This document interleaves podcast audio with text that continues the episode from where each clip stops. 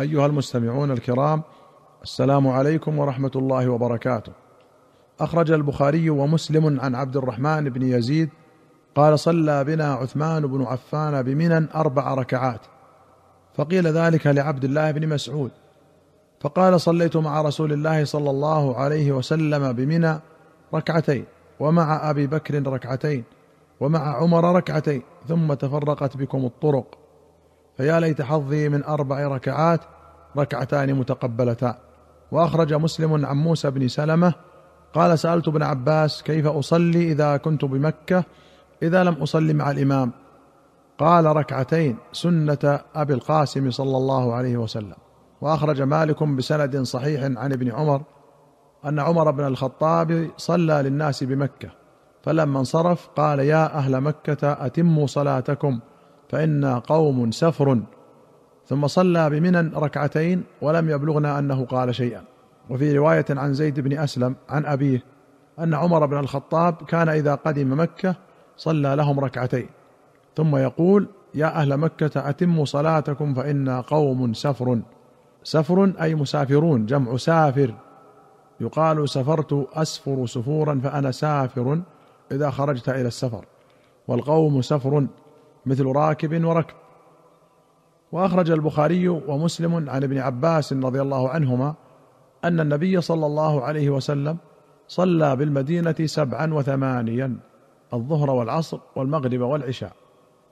قال أيوب السختياني لأبي الشعثاء: لعله في ليلة مطيرة، قال: عسى. وفي رواية قال: صليت مع النبي صلى الله عليه وسلم ثمانيا جميعا وسبعا جميعا.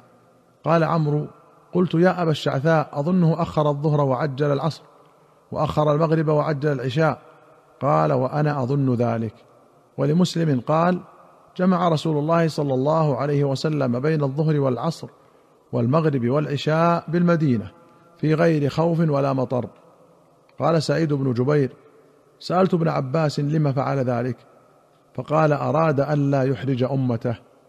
وفي أخرى له قال عبد الله بن شقيق: خطبنا ابن عباس يوما بعد العصر حتى غربت الشمس وبدت النجوم، وجعل الناس يقولون: الصلاة الصلاة، فجاءه رجل من بني تميم لا يفتر ولا ينثني: الصلاة الصلاة.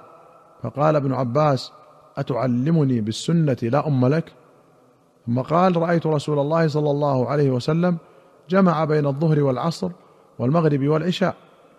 قال عبد الله بن شقيق: فحاك في صدري من ذلك شيء، فأتيت أبا هريرة فسألته فصدق مقالته. وفي أخرى له قال رجل لابن عباس: الصلاة، فسكت، ثم قال: الصلاة، فسكت، ثم قال: الصلاة، فسكت، ثم قال: لا أم لك، تعلمنا بالصلاة؟ كنا نجمع بين الصلاتين على عهد رسول الله صلى الله عليه وسلم.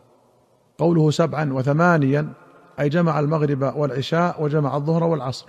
قال النووي: قال الترمذي في آخر كتابه: ليس في كتابي حديث أجمعت الأمة على ترك العمل به إلا حديث ابن عباس في الجمع بالمدينة من غير خوف ولا مطر، وحديث قتل شارب الخمر في المرة الرابعة. وهذا الذي قاله الترمذي في حديث شارب الخمر هو كما قال، فهو حديث منسوخ دل الإجماع على نسخه.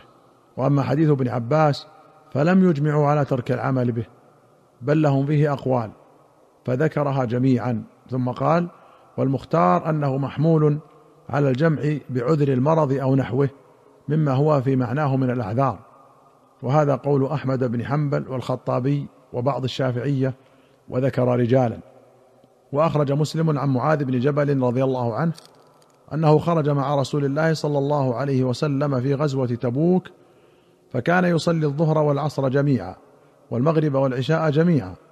وفي رواية قال قرة بن خالد: فقلت: ما حمله على ذلك؟ فقال: أراد ألا يحرج أمته. وسيأتي الحديث بطوله في أشراط الساعة. وأخرج البخاري ومسلم عن ابن عمر رضي الله عنهما قال: رأيت رسول الله صلى الله عليه وسلم إذا أعجله السير في السفر يؤخر المغرب حتى يجمع بينها وبين العشاء. قال سالم: وكان عبد الله يفعله إذا أعجله السير. وقال: وأخر ابن عمر المغرب وكان استصرخ على امرأته صفية بنت أبي عبيد، فقلت له الصلاة فقال سر، فقلت الصلاة فقال سر، حتى سار ميلين أو ثلاثة ثم نزل فصلى، ثم قال: هكذا رأيت رسول الله صلى الله عليه وسلم يصلي إذا أعجله السير. وقال عبد الله: رأيت النبي صلى الله عليه وسلم إذا أعجله السير يقيم المغرب فيصليها ثلاثا ثم يسلم، ثم قلما يلبث حتى يقيم العشاء فيصليها ركعتين ثم يسلم، ولا يسبح بعد العشاء حتى يقوم من جوف الليل. وللبخاري عن أسلم مولى عمر قال: كنت مع عبد الله بن عمر بطريق مكة فبلغه عن صفية بنت أبي عبيد شدة وجع، فأسرع السير حتى كان بعد غروب الشفق، ثم نزل فصلى المغرب والعتمة وجمع بينهما. وقال: إني رأيت رسول الله صلى الله عليه وسلم إذا جد به السير أخر المغرب وجمع بينهما. ولمسلم عن نافع أن ابن عمر كان إذا جد به السير جمع بين المغرب والعشاء بعد أن يغيب الشفق، ويقول: إن رسول الله صلى الله عليه وسلم كان إذا جد به السير جمع بين المغرب والعشاء. قوله استصرخ أي أتاه الصارخ يعلمه بأمر حادث يستعين به عليه. وصفية بنت أبي عبيد هي زوج عبد الله بن عمر رضي الله عنهم، وكان أخبر بموتها. وأخرج مالك والبيهقي في السنن بسند صحيح عن نافع أن ابن عمر كان إذا جمع الأمراء بين المغرب والعشاء في المطر جمع معهم. وأخرج مسلم عن يعلى بن أمية قال: قلت لعمر بن الخطاب: فليس عليكم جناح أن تقصروا من الصلاة إن خفتم أن يفتنكم الذين كفروا، فقد أمن الناس. فقال: عجبت مما عجبت منه، فسألت رسول الله صلى الله عليه وسلم عن ذلك، فقال: صدقة تصدق الله بها عليكم فاقبلوا صدقته. وأخرج البخاري ومسلم عن حارثة بن وهب رضي الله عنه قال: صلى بنا رسول الله صلى الله عليه وسلم ونحن أكثر ما كنا قط وآمنه بمنن ركعتين.